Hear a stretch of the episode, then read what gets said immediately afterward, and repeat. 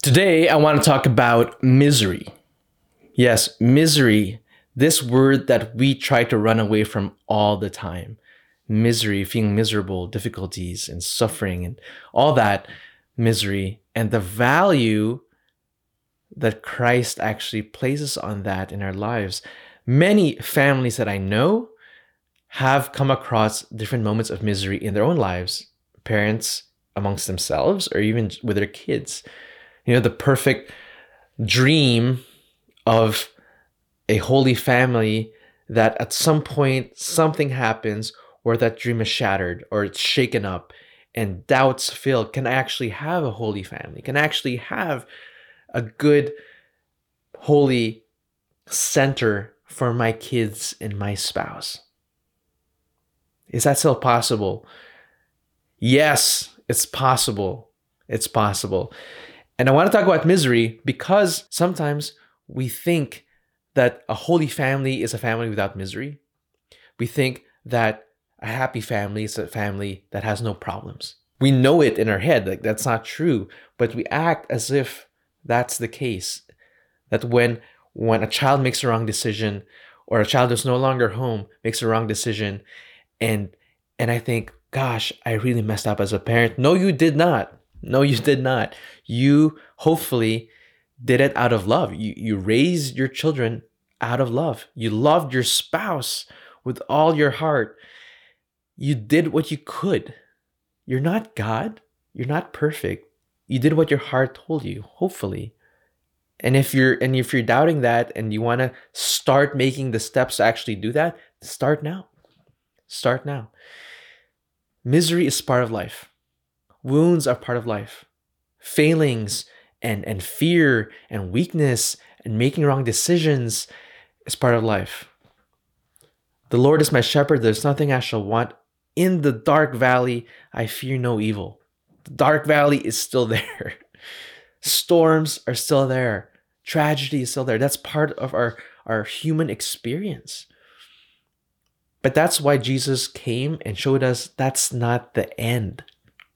Death has no say. Death is there. Death has no say. He comes to heal. There's wounds, and eventually they, they will be healed. The other day, I went with a group of young people to serve under the bridge in the city where there were tons of homeless people there living. And meeting these people, there were some who have a lot of hope. They're suffering. They're in, in, in complete poverty. And they're holding on to their dear life and, and to the charity of people around to survive. And there are others who decide, I have no more hope. And it, and it hurts. And it hurts. But talking to the kids that I brought, and one of them said, it hurts to see him that way, but it helps them. It helped this person, this young high schooler, to open up their hearts to the reality that their own problems aren't that bad. That to see someone who is in a crazy state of misery made her heart much bigger to realize, gosh, I need to shape up my life. I need to to work on myself and allow God to work in my heart. It just it just did something miraculous and special. My friends, when we open up our hearts and our minds and our lives to experience the misery of other people, it helps us recognize to what degree we need to be healed ourselves. We need to break that bubble. And I want to invite everyone let's break the bubble of pretending that everything's okay and that I'm living in this, this perfect life no. The moment we let our guard down, pretending that everything's okay, that's the moment where we are least prepared for when the storm comes. And when the storm hits, things will just be thrown all over the place. We have to be ready. This life is a journey of opening and widening and strengthening our hearts to love. When we try day in and day out to build a holy family, when we try day in and day out to help my kids, to help my spouse, one of the more important things is to help them form their hearts, to make their hearts bigger and wider and stronger. And part of that package is to help them be aware of the suffering of others.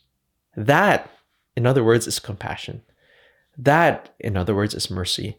That is what Jesus came to show us. All these images of the Good Shepherd and what Jesus did on the cross, the whole Easter reality, that paschal mystery of the passion, death, and resurrection, all of that is because he saw how much we needed to be saved and healed, redeemed. We have to do the same. We as Christians need to do the same. That's part of our mission. And so I challenge everyone as we continue, as we're living in this Easter season, to recognize yes, there is misery in my life, and there's misery out there. There's things that make me suffer. That's part of my life, but that's not the end. I recognize it. And once I recognize it, my heart expands, my heart grows, and it makes me love even more. It makes me hope even more. It makes me believe even more. One beautiful line that I love repeating over and over again is we as Christians believe for those who don't believe. We hope for those who feel hopeless. We love those who feel unloved, or we love for those who are incapable of loving. This is our mission. But until we recognize the need, we're living in a make believe. And so let's break out of this bubble. Let's recognize we have a mission in life to believe, to hope, and love for those who probably for now cannot, but eventually will. And that, that fills our hearts with his strength and giving our families, our kids, this opportunity to grow in that joy and peace and holiness slowly trickles in and fills the household and then makes us grow in holiness as a family. God bless you.